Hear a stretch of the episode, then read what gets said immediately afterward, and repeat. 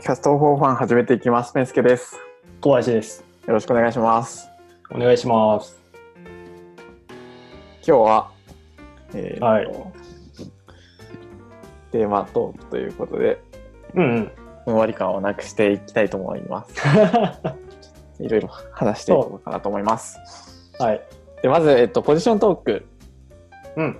であると思うんですけど、それについて話したいなと思っていて、はいはいはえーっと、これ、えっと、先週の続きなんですけど、えっと、まあ、うん某、某学さんですね。学さんと、えーっと、テック系 YouTuber さんが、なんか、炎上っぽくなってたんですけど、うん。えーっと、まあ、先週もちょっと話したのを話したんですけど、それなんか、えーっと、すごい、あの、YouTuber さんの、うん。なんだろう、すごいポジショントークだなと思って、はいはい。あの、二人が目指し、二人の、なんだろう、生き方、ライフスタイル、全く違うと思うんですよね、なんか。うんうんで、なのになんか、その、でもポジショントーク、まあそもそも、なんだろう、発言するならポジションを取って発言しないと、なんか意味ないんじゃないのみたいな世の中的に言われてることがあったりするんですけど、なんかブロブロガー界隈だとかだと、ほう。なんかまあポジション取らないと何も言ってないに等しいよね、みたいな、そんな過激な議論とかが。たまに見るんですけれども、なんかそこで、なんだろう、うんまあ、そういうポジションを取るのは僕はいいと思ってるんですけど、えっと、その、うんこの今回の、えっと、YouTuber さんに関しては、なんだろう、えっと、自分のポジション、うんうん。あ、そうだ、まずツイートを、僕がツイートしたのを紹介すると、なんか、よく発信するならポジションを取るみたいなことを言われていて、その方が分かりやすくていいんだけど、なんかその違うポジションの人を自分のフィールド上に持ってきて、判断判断材料を示すっていうのは違くて、その相手のフィールドの、相手のフィールド内のまま意見を生やしてほしいっていうのを思っていて、で、これがどういうことかっていうと、うん。まあ、えっ、と、勝俣さん、勝俣さんと、えっ、と、学さんはすごい生き方が違っていて、うん。違うフィールドの人なのにななぜか、えっ、と、なんだろう。と勝俣さんが言っていたのは、なんか、その学さんの教材に対して、えっ、と、まあ、これ、この目次、この教材のこの項目は準委任契約前提ならいらないよね、みたいな。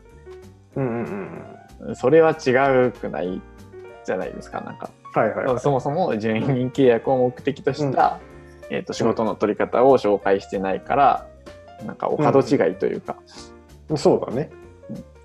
全然お門違いなことを言ってなんか反論反論というか意見して、うん。でなんかそうすごい絶妙にこう反論しつつでなんかいろんな人が、ぎえー、と意見を言ってるのをリツイートするみたいな、うん。うん。うん。うん。ちょっと立ちが悪いなと思いまして。なるほどね。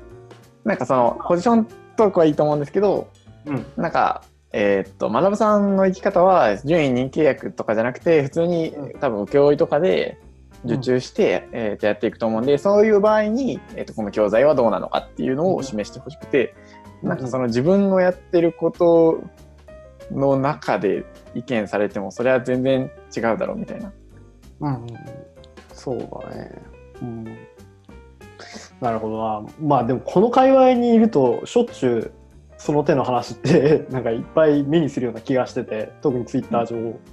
でその技術の話一丁取ってもなんかさ 新しい技術を使うべきなのかさあー、ね、はい別にねえっ、とい今その使われてる技術のままでいいのかみたいなのもさなんかポジショントっぽいことを言われてるしさ、あそそこそこから発展してワードプレスはどうなのかみたいなところになんか転化していきましたね。うん、なんかね、それ、まあ、起こり得ることは仕方ないから、あとはその情報を目にしたときに、ね、受け取り側がどう判断していくかやと思うんだよね。そうそうそうそうそうそうですね。で、それをどう判断していいのって、俺も正直わかんないところがあってさ。そうで、えっと、それで思うのが、なんか、なんだろう、ああいう有名な人、まあ、インフルエンサー的な人が、なんかそういう取り上げ方をしちゃうと、うん。なんだろう、判断できる人はいいんですけど、判断できない人が被害を被む、被害じゃない、まあ、被害被害うんを被っちゃうみたいな。うん。それこそなんかね勝俣さんは情弱を相手にしたビジネスだみたいな言ってましたけど、じゃあ勝俣さんの意見を情弱の人が見てなんか正しく判断できるのかっていうと絶対それも無理なわけで。まあ同じことを言ってるんじゃないかなっていう。あやってるんじゃないかなっていう気がするんですよね。あまあ確かに。だからなんだろう勝俣さんもなんか意見を言うならそのなんだろう。自分の範疇に収まらずになんかこう学さん的な生き方はどう学さん的な生き方にどういうメリットとデメリットがあってみたいな、まあ、多分散々あの請負契約と順位に契約についてとかの動画も出してるんで別にいいとは思うんですけどなんだろうそれを、えっと、結構多分一方的にやってるなら意図的にやってそうですけどたちが悪いなというなんかす,、うんすごい筋違いのことで燃やしてるっていうのがうん良くないなと思います。うんなるほどね。なんか分かりやすい例ないかななんかなんだろうな。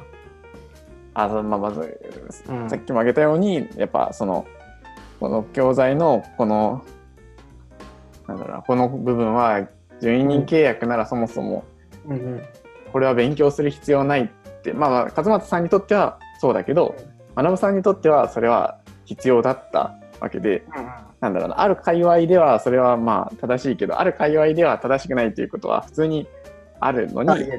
うん。それをなんか同じごっちゃにしていやそれはいらないとかそれは、えー、と必要だとかなんかうんうん。白黒つけちゃうっていうのは、その前提条件が揃ってないからうん。良くないよね。前提条件をちゃんと揃えた上でポジショントークしてほしいねみたいな、うんいやーそうだけどねそれかなり優しい世界だよね。かなり優しい世界でありがたいけどねそうなってくれると。うん。なんかな俺がちょっとツイッター好きになれないのそういう部分がね結構ね わかんないんだよな。いろんな意見を目にしちゃうしね各々のポジションで発信されてるからなんかね自分の取ってるポジションとは違う意見を見るだけで結構泣いちゃうんだよね。ああまあまあそうそうですね、うん。うん、なんか冷静に判断もなんかできてないような気もするしさ正直言って。むずいですよね。うん、本当あよくあるのがなんか。金こそが全てだ。金のために頑張らなきゃダメだっていう意見もあればなんか今度逆にお金のことを第一に考えてたらうん。なんか無理だよみたいな。第一にユーザーのこととかを考えてると後からお金がついてくるんだよみたいな。全く別のことを言ってる人がなんかもうツイッター上うんめっちゃいるからなんか。それが自分の考えと違う方だったらちょっとなんかねうっときますね。うっとくるし若干なんか自分の考えって合ってるんだろうかっていう不安もくるよね。そうそうそうそうそう。でその自分のことを信じてやっていくしかないんだけどさ。そうなんですよね。そうなんよな。それがちょっとツイッターの苦手なところですわ。みんなどうやってああみんなああそれに対する答えはもう自分の目をなんか自分に自信。養っていくみたいな。自分の目を自分の目をね肥やしていって、考えに自信を持つ。うん、信念を持つってことになっちゃうんだろうけどね。なんですけどそう僕が思ってるのはその、まあこれも先週の続きっちゃ続きなんですけどそのうん。そういう時にえっとすごいたまに冷静な人もいるんですね。いやそれはそうこう、うんこうこうこういう理由で、まあ、必要だよねとか、これはこうこうこういう理由だったら必要ないよねっていうなんか冷静に意見を言ってくれる人もいるんですよ。はいはいはいでそこのポジションを僕らが目指していきたいなというかその ちゃんと発信していきたいというかあのそのやっぱ発信しないと見られないんでで、うん。発信しないと見られないっていうことはじゃあ、まあ、勝松さんがああいうふうになんかこの教材は意味がないとかぼったくりだみたいな言ってると本当に意味がないと思っちゃうかもしれないけどそこでなんかもう一人の意見が加わることにあまあそれは確かにね、うん、発信する意味あるねうんそうかなんかちょっと違う考え方もあるのかっていうのをうん示していきたい。はいはいちょっとああいうポジショントークが溢れすぎているのでそのちゃんと前提条件を揃えた上でポジショントークっていうのを僕らはこれからしていきます。ポジショントークのファクトチェックしていきます。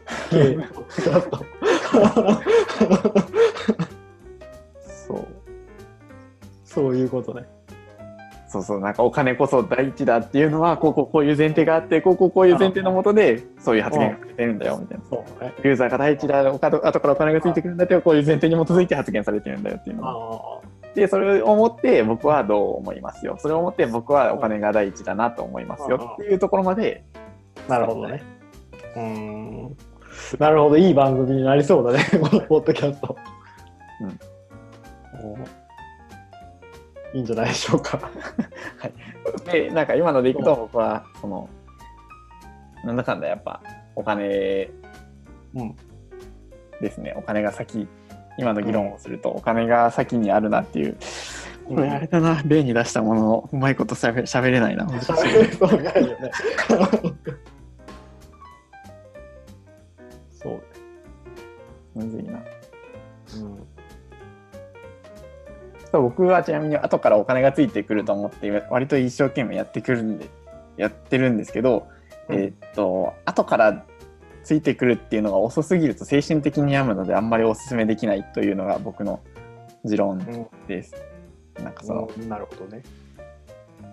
後からついてくる後からついてくるって言ってプログラミングを必死に必死に勉強していってまあまあ確かにまあ勉強が身を実ればうんとまあ後からお金はついてくるんでしょうけれどもなんだろうそれで技術を磨いて磨いてしてる時からもうまずお金を稼ぎ出さないとなんだろう貯金が例えばなんか仕事辞めて勉強してますっていうんだったら貯金がどんどんするどんどんすり減っていきますし、そのなんだろう第一にお金が発生しないとなんか両輪でいかないとなんだろう、うん。モチベーションもなえるというかお金が逆に、えっと、100円でも発生したってなったらそこからまたやる気もついてくるみたいなうん。風になってなんだろう。お金とモチベーションをどっちが先かっていうとなんだろう、まあモチベーションが先に生まれるとは思うんですけどお金を置き去りにしすぎちゃいけないので、うんうんまあ、これ僕個人的にはそのどっちを置き去りにしがちかって思うとお金の方を置き去りにしがちでいろいろ頑張っちゃうことが多いかなって思うのでうん。お金が第一だっていう風に自分を強制うんうんしていますうん。なるほどね。しようと思っていますが難しい、うんそうね。まあ、0円じゃなかったらいいかなって感じはする。0円だとね、さっき言ったようなことになっちゃうからあれだけど、うん、0円以上だったらいいかなっていう感じはするかな。どうだろうな。まあね、やってることに対してやりがいとかってさ、お金もそうだし、その仕事全体関わっていくこととか、あと、お金以外のその感謝の気持ちとか、クライアントの言葉とかっていうのが多分やりがいにつながっていくと思うので、はい。なんかそこだけで飯は食えないけどさ、いや、わわたびみたいなこと言うけどさ、そこだけで飯は確かに食えないんだけど、そこに救われる部分間違いなくあるので、特にスタートした時は、なんかそっちに、うん、力、てか、なんていうんだろう、比重は置いた方が、なんかうまくいきそうというか、成長の軌道に乗りやすそうな気はするけどね。なるほどと思って俺は今やってる。おなるほどですうん、かなだからまああー泥臭く単価はあんまり取れないけどって言った案件も別に拾っていってもいいのかなって最近は思ってきてはいるかな。そうですねうん。うん。なるほど。うん。そうですね。あの、ワンワン聞こえてない？大丈夫？えワンワン聞こえてないですよ。大丈夫ですよ。あ、よかったよかった。やっぱあれですね。なんか明快なうん。明快にズバッと言うと違う意見が出るのでいいですね、うん。はい あのなんかポポジショントーク自体は僕はすごいいいと思ってるんですけど、うん。なんかその前提前前提条件だけが揃ってないのだけがすごいうん。嫌なので、まあ、ただツイッターとかの特性上なんだろう140文字だけがなんか出ていっちゃうので仕方がない部分はあるんですけど、あそうそうそう。そうなんだよ。ポッドキャストは違いますからね。30分。確かに。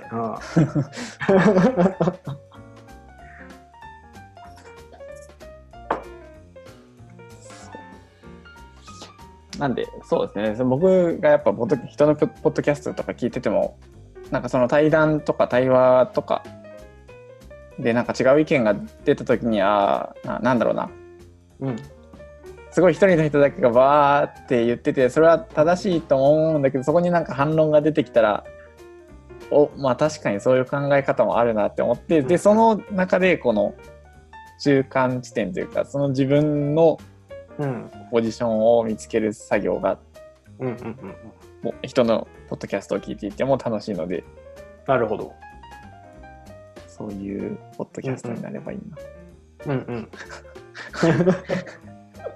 ということで次の議題に行きましょうかね。はいはい。えーっと、次はちょっと軽く流しますが、えーっと、コンピューターサイエンスは、プログラミングをやっていく上で必要かどうか、ちょっとテックな話になるので、軽く流しますが、うん。えーっと、あこれはちょっと思うところがあるんですけど、えっと、まあまあ、えっと、なんか、プログラミングで一応僕お金、あご飯食べてるんですけど、はい。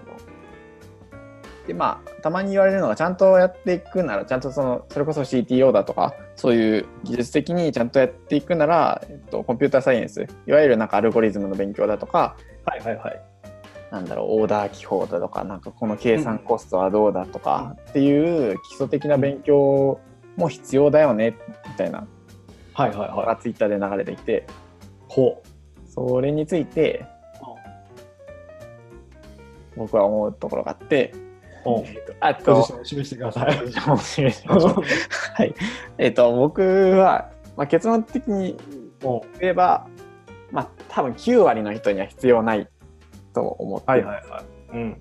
1割ぐらいの、えっと CTO とかになるとか、もう本当に技術で頑張っていきたいっていう人は、まあ、いずれかのタイミングでやる必要があるなと思っています。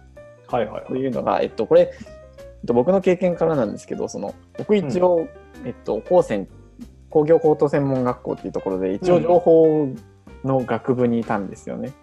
はい。だから、えっと、一応ちゃんと勉強したんですね。C 言語、Java、うんそれこそアルゴリズムの勉強、数値計算の方法、なんかオーダー基本もちゃんとやりましたし、へえエントロピー、情報、この情報量はどうだとか、エントロピーの計算みたいなこともやったし、ただ今は覚えてるかっていうと、全くもって何も覚えてない。覚えてた。結構テストも本当に僕落第生だったんで、うん。そのさっぱりだったんですよね。うん。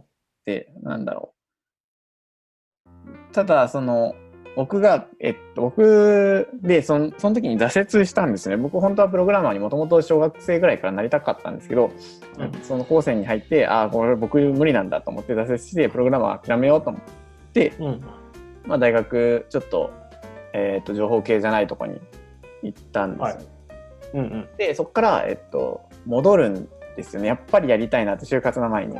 うんうんやっぱりやりたいのって思ってやりだしたのが、それこそワードプレスとかで、まあ言ったら PHP ですよね。うんで、あんなんて別にあの、アルゴリズムとかなんか、そういう基礎とか全く何も分かってなくても、普通にできるんですいやできちゃうね。うん。でもまあ一応プログラミングなんですよね。PHP なんで、まあ HTML、CSS はプログラミングじゃないとしても、うん。PHP を書くことがあるので、一応、で、しかも世の中的に見れば多分 HTML、CSS だってプログラミングしてるとほぼ、なんか、一般人からしたら見えるんですよね、多分。うんうんなんかそれで、なんだろう。えーっと、こう、う嬉しなんだ、なんだろう、復活できたというか、あ、俺プログラマーになれるかもしれないみたいな希望が見えたんですよね。はいはいワードプレスで、うんあ学情報系の学部にいても何も分かってなかった自分がワードプレスでお金稼ぐことができたっていううんのがあって、うんでそこから PHP をめっちゃ勉強していっうんうんて、でまあ昔も Java とかもやったことはあるんですけどその時めっちゃちんぷんかんぷんだったんですけど今だと結構、まあ読んだらまあまあ分かるっちゃ分かるんですよね。学校でやってた時は、もう本気で意味わからなくて何にもわからなくてなんかすごい優秀な人にちょっと頼むからこれやってくれみたいなうんうん。感じでやってたんですけど今になってもう多分自分で検索して自分でやっていくことができるしうん。でなんだろうそうなるとなんだろうコンピューターサイエンスをもう一回勉今から勉強したとしたらもっと多分うん。できる気がするんですよね。うんうんなんで、ね。なんだろうな。こので、その、それで思ったのが、なんか、本当に、やっぱ、が学部の時にできる人って本当にごくごく一部でしかもなんか小学校からプログラミングやってましたとかみたいなやつしかやっぱ理解してなかったんで、なんか普通の人はそんなん理解しなくてもいいよと僕は思います。なんか必要になればうん。実務をした後にもう一回うん勉強ししゃいいんじゃないみたいな。うん。うんなるほどね。ごくごく一部の5%とかの人間はまあ本当に大好きで本当にまあ普通にストレートに高校とか大学とかから勉強しても分かると思う理解できると思うんですけどうんうん普通に無理というかうんなるほどな。もうこの話に対して俺ポジションさ取れないからね。は いこれはこれはちょっとそうですね。流しましょう。はい。という話でした。はい。はい。つ 次に行きましょう。えーっとで次が自己投資。えーっとそうだこれはえっとえーっと投資ですね。と 投資の話なんですけど、えっと投資をするならやっぱ自己投資が一番利回りがいいかなといやそうね。思いますといううん話です。それぐらいなんですけど。うんそうね。投資なんか株とかやったことありますか？いやえっとねやったことはうんいやないね。ほとんどない。けど、まあ、調べてたりは全然してて、まあ、やりたいなとはずっと思ってたことではあったんだけど、まあ、おっしゃる通りもう自己投資の方が圧倒的に利回りがいいと思われるのでそう運用ね運用してさその利回りがさ何パーセントいくか知んないけどさ5%なのか10%い。くのか知んないけどさはい。おそらく俺が稼いだ年収のことを考えるんだったら今自己投資した方が圧倒的にそう帰ってくなんですよね思うんだよね。うん。そこは多分冷静にジャッジした方がいいよね。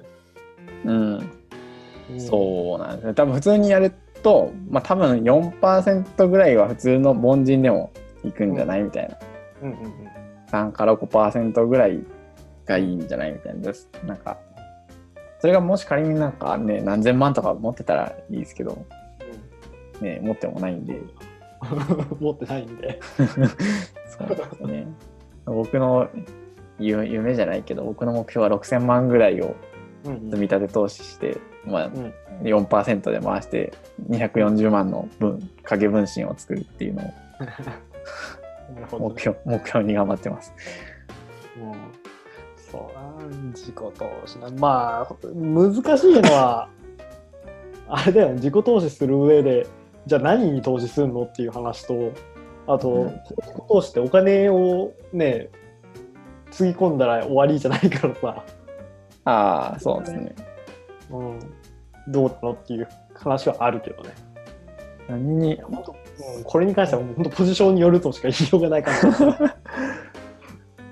まあでもなんか本買うのが一番うん。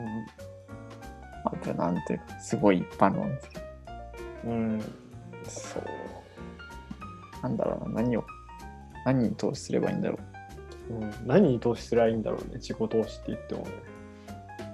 でも分かりやすく言うんだったらさ、まあそのどこぞの今やってる職種から大きくジョブチェンジしたいみたいな話で、はい。えっ、と、まあ、専門学校だったり、なんかそのその手のスクール系に通うっていう形で、まあ、100万なのか100万弱のお金をどんとつぎ込んで転職するみたいな、そんな話や,、やとは思うけど、いや、そこまで大きな話じゃなくて、じゃあ自己投資に回した方が利回りいいよってなるとなかなか難しい。何 何に投資するのって言われると、それは難しい話になってくる。う。そうですね。ちょっと思ったのは、はいはい。多分人？はは人と、人っていうか人間関係は多分ももっと作っていっていいんかなと思ってて、おそうー思うとその、それこそ、じゃあ東京に顔出しますとか、ああはいはいはい。うん、そっちにお金つぎ込んでいくっていうのはありかもしれないね。なるほど。うん。デブシやーを直すっていう。うんうんうん。一個いいかもしれないね。そうですね。そうそうだな。それやっぱいいですよね。なんか人に会いに行く。うんうんうん。なんか本とか読んでもなんか身が入らない時が多いというか、うんなんかたまにドンピシャでなんかこれだってくるんですけど、それよりもなんか人に会う方が確率が高いですよねなんかそうよね。この人こんなこと考えてんだみたいなうんうん。そうだな。まあやっぱ分かりやすく動くけんな人生が。俺とかもうもろに分かりやすく動いたからさ人と会って。えー、だからフリーランス目指したのもなんか人と会ってないですか、いやそう入れ開発室に入ってあいろんな人の話聞いて実際に会って話とかいろいろする中でああやってみようってなったけんさ。あそうなんですか？うん。そうそう。あそこまではまだなんかまだ決意してなかったんですか、うん。いややっぱね、え毎月安定した給料振り込んでもらえるからね会社にいたらねー そうですね それをしながら頑張るっていう一番無難な手もあったんだけどっていったところだよね、それをするそれを言うとやっぱなんか安くで環境を変えられるオンラインサロンってやっぱなんかいいですね。なんかなんだろいやそうなんだよ。そうそう。人に投資すると思うとね東京に会いに行くのもそうだけどオンラインサロンだったらさうねね。数千円でねオンライン上でいろんな人と触れ合えるからうん。かなりいい気がするんだけどね。しかも考え方が偏ってるというかなんか、そうね、そうそう。フリーランスうじゃうじゃいるみたいな。そうそうそうそう。環境がある程度こう絞れるからさ。そうですね。うん、かなりいいと思いますね。はい。という話でした。でこれ次。が。これ何？これまた僕のポエムなんですけど。なんだろう。えーっと、まあ実は僕からちょっと報告というか、報告がありまして、僕がちょっと、なんか会社の諸事情によって急にお仕事がなくなっちゃいましたと。はい。まあ、諸事情っていうところからいろいろさせてもらう必要はあるけどね。はい。もうこれは本当に諸事情。僕は本当に、これこれに関しては本本気で僕何にも悪くない。これに関してはとかどれに関してもですけど。はい。そうそう、本当に、本当にびっくりした。普通に。えみたいな。なんか、そう、割とトラブルだらけの人生だったね。環境変わってよっしゃ、これから頑張るぞって感じだったのに、またトラブルかよ、みたいな感じなんですけど。えっと、で、えっと、それで、なんか病んでた時に、あ、やっぱこういう時はメンタリストの大悟だなと。我々の激推しの大悟ね。はい。激推しします。メンタリスト大悟の、なんか、ニコニコ動画を見まして、でそこで出てきたのが2番の祈りというのがありまして、えーとそれがもうすごいなと思うのが、えーっと、なんだろうな、2番の祈り。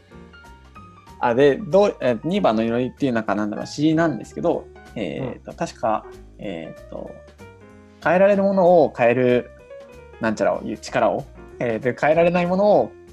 なんか生還する力をそれらをそしてそれらを見極める力を与えたまえ神様みたいなえ詩がありましてちょっとニーバーの意味を聞いて検索してほしいんですけど、まあ、要するにまあ自分の変えられるものだけにフォーカスしましょうみたいな変えられるものはー、を変えていって、えっと、変えられないものについてはもう諦めるっていうかスルーする。でそれが一番いいんだけどでなおかつそのそれを見極める力っていうのがうんやっぱ難しいので、うんうん。その力を与えてください神様みたいな。へえ、かなりあれだね。短い、あれ、なんていうの？なんだろう、言葉だけどさ、かなり示唆が飛んでるっていうか。そうで、えっと、大悟が言ってたのはなんかなんだろう僕言ってしまったらなんだろう今ちょっともうちょっとしたなんだろう、まあ、天気で、えーっとまあまあなんだろう、まあ、トラブトラブってる？トラブってはないな。ななんだろうえっと。うん。えっと、深いトンネルの中に潜り込みました。と、で、えっと、前を見ても右を見ても左を見てもなんか出口がありません。光が見えませんと。でなんかどうしようどうしようどうしようって困ってる。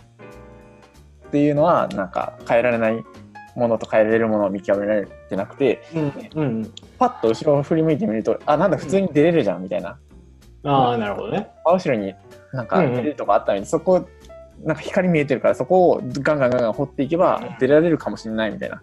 うん。いうことで、そのなんだろうな、前を見て、あ無理だ。左、右を見て無理だ、左を見て無理だっていうので、うん。ああ、もう死にたいって なりがちなんですけど、いや、まあ、すごいななってるんですけど、うん。そうじゃなくて、なんだろう、突破口を見つけて、うん。頑張っていかないとダメだよねっていう、なんかその、なるほどね。うん。いやー、わかる。わかるっていうか、すごく下の飛んだ。もうこの言葉さえあれば多分人生 生きていけるんじゃないかぐらいの、ね、インパクトあるよね。わかるわ。これ多分結構自己啓発本見るとしかもいろんな人がこれ言ってますからなんかうん。影響の輪を広げましょうとかいう言葉で言ってたり、なんか自分が変えられる範囲が最初は多分い。半径3センチぐらいだと思うんですけど、うんそれを変えられる範囲をどんどんどんどん大きくしていったらみたいな話とかうん。あったりして。でそれでいくと僕はもう、えっと、仕事がなくなっちゃったっていうのはもうどうしようもないことなんで、えっとうんそれに関してはまあ冷静に、えっと、もう無理だ諦めようっていうふうに言って、えっと、その次ですね、まあ、転職活動は頑張る。でその間になんだろう、うん。えっとまあ、仕事がないイコール、まあ、仕込みができるっていうことなんで、はいはい。うんうん。僕は今一生懸命ブログを仕込んでるわけね。仕込んでます。ブログを作り直してアウトプットしていこうかなと思ってます。そこから突破口を見つけて、この状況をうん。出していこうかなと思ってます。うん。なるほどね。応援よろしくお願いします。そうね、人事担当の方、いつでも DM お待ちしておりますので。あ、そうで、それはちょっと、その会社に入る前にちょっと迷っていた会社があって、うん。そこにちょっと一回断っちゃったんですけど、お願いしますって言ってうん。お願いしてます。まあそう。じゃあ、お返事待ってるところお返事待ちです今。な。なるほどね。はい。まあ、切符を待ちましょはい。というわけで、なんか悩んでることがあったら、う。うん。あで、それでもう一個いいことを言ってたのが、なんだろうな。逆境に強い人がどんな人、あ、そうそう、これ、なんか逆境に強い人はどんな人かみたいな動画だったんですよ。で、それで、うんなんかどんな人かっていうと、えっと、あれらしいですね。えっと、ちゃんと、えっと、なんだろうな。なんだったかな。えっと、逆境に強いっていうのは、なんかなすごい楽観的で、別にポジティブで、あ大丈夫、大丈夫なんと、なんとかなるさ、みたいな人かと思うんですけど、うん実はそうじゃなくて、ちゃんと、えっと、現実を直視するうん。なんですね。ただ、現実を直視しつつも、さっき言った変えられないものに関してはスルーするっていう、その2つのスキルを兼ね備えた人が、すごい逆境に強いらしい。なるほどね。うん。なんかちゃ納んとあるね。ちゃんと全部見るんですね。あ、これ仕事なくなったのは仕方ないっていうのもちゃんと直視する。うんうん。大丈夫で仕事なくなったのはなんくるないさ、みたいなのはダメ。うんうんなるほどと見て、ここはダメ、ここはダメ、あじゃあこれを頑張っていこうっていうふうにして、そこに向かって頑張れる人が逆に強いらしいです。なるほどね。という逆境についてのお話でした。うーん。そうね。識別する知恵を与えたまえって神様にお願いしてるからね。そう、でもただ、ただ、難しいんですよね。ただ、大悟は、私はこれ神を科学って読み替えてますって言ってました。あ、そうなんや。神よってなってますけど、これは私は科学よって言ってますみたいな。なるほど難しいですよね、でも。うん、言ってることすごくね分かんだけどさすごく気持ちが落ち込んだりする時ってさまあそうしようと思うんだけどさなんかやっぱ解決するのは結局自分で頑張らないといけないっていうところはね変わらないっていう部分も正直あるからね、うん、頑張らないといけないのは間違いないんだろうけど。けどまあ視界が開開ける感じはするよね。この言葉を。覚えておくとね。なん。かね前を見ても右を見ても左を見てもだいぶかしもしれないけど後ろに光があるかもしれないといううんうんことです。すごい。それは本当に難しい難しいなということはこのえーっと5月17日から1週間遡ってもらえれば僕のツイッターを見ればこいつ病んでるなと こいつ病んでてそんなあ逆境に強いとかどうとか言ってるけど普通になんかね 病んでんじゃねえかっていうのがわかると思います。僕はた立ち直りましたもん。はい。偉い。今、頑張ってます。という感じです。こうね、こういうリアルをね、伝えていきたいですね。なんかこう、綺麗なところだけじゃなくて、そうね。泥臭いところを。はい。そんなところですか？はい。いいですかね。はい。なんかありますか？いや、特にないよ。はい。では、これで今週は終わりにしたいと思います。ありがとうございました。はい、お疲れ様ですお疲れ。様です。